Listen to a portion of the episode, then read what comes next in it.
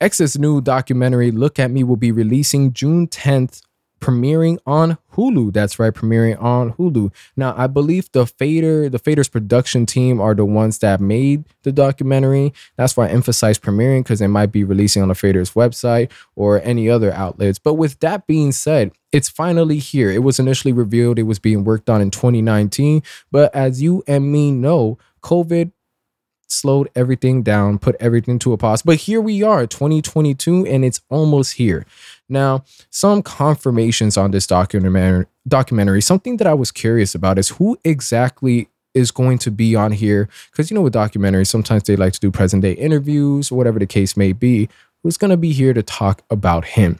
And I don't want to hear some higher executive, I'm not trying to hear a mainstream blogger talk about X on a documentary that's based on his rise to fame and that allegedly until we see it has you know footage that we've never seen before that's supposed to be i would say a bit more personal but you know more emphasized on his come up i'm not trying to hear these executives and bloggers discuss him for 30 minutes i'm trying to see the people close to him talk about X. But with that, we got Ski Mask the Slump God, Craig Xen, Kid Trunks, and we got producer John Cunningham, and of course his mother Cleo.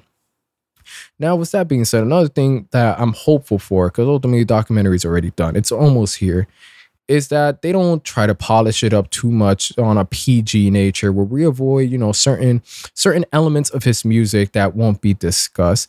And I'm also hopeful there isn't a heavy emphasis on his allegations. Now, I'm not saying completely disregard it, and not saying that you shouldn't put it on here because it's a documentary and because X is not here. But I find sometimes whenever there's an article on X, and being as how he got, being as how, of course, he has music out there, I find that, you know, they mention his impact. And then for like the rest, you know, the other 60, 70% of the article is just going down on X's allegations. We could have a good balance between both of them. We could talk about the shit he's done, but we could also emphasize the music and the impact he's had while he was alive and since he has passed away. Now, I'm excited for the new footage and, you know, because not that I feel like I've seen every possible piece of X content, even though that's how I do be feeling sometimes. It's like, damn, what what potential footage has been held back that hasn't been published yet? Whether it's the sake of you know for respect because he isn't here, or maybe just things planned out for the future, as we saw with the jeen-yuhs documentary with Kanye.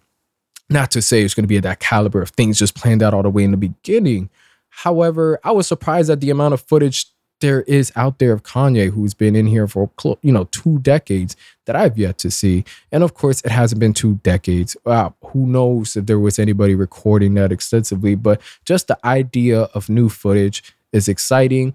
Um, I will I would love to see how things play out as far as the people they interview, maybe more people besides the ones that I listed, and just an emphasis on the music, the way he would work on his craft, of course, who he was growing up, so on and so forth. You get the idea here. This is this shouldn't be a long episode for you guys. Just wanted to bring up that that it's almost here. Some things that I'm hopeful for, things that I will enjoy, and please, for the love of God, don't butcher this like the posthumous albums. Again, that was the label and the estate, but with this, we got the estate and Fader's production team. So don't fill it up with filler and bullshit. I ain't trying to hear from these bloggers, higher executives. Give it to us raw. Give it pause. Give it to us raw. Give it to us, you know, polished to an extent where it just, you know, it's informative, it's entertaining, and you get the message across. All right. Is that too much to ask for nowadays? Is that too much? With that, I'm out of here.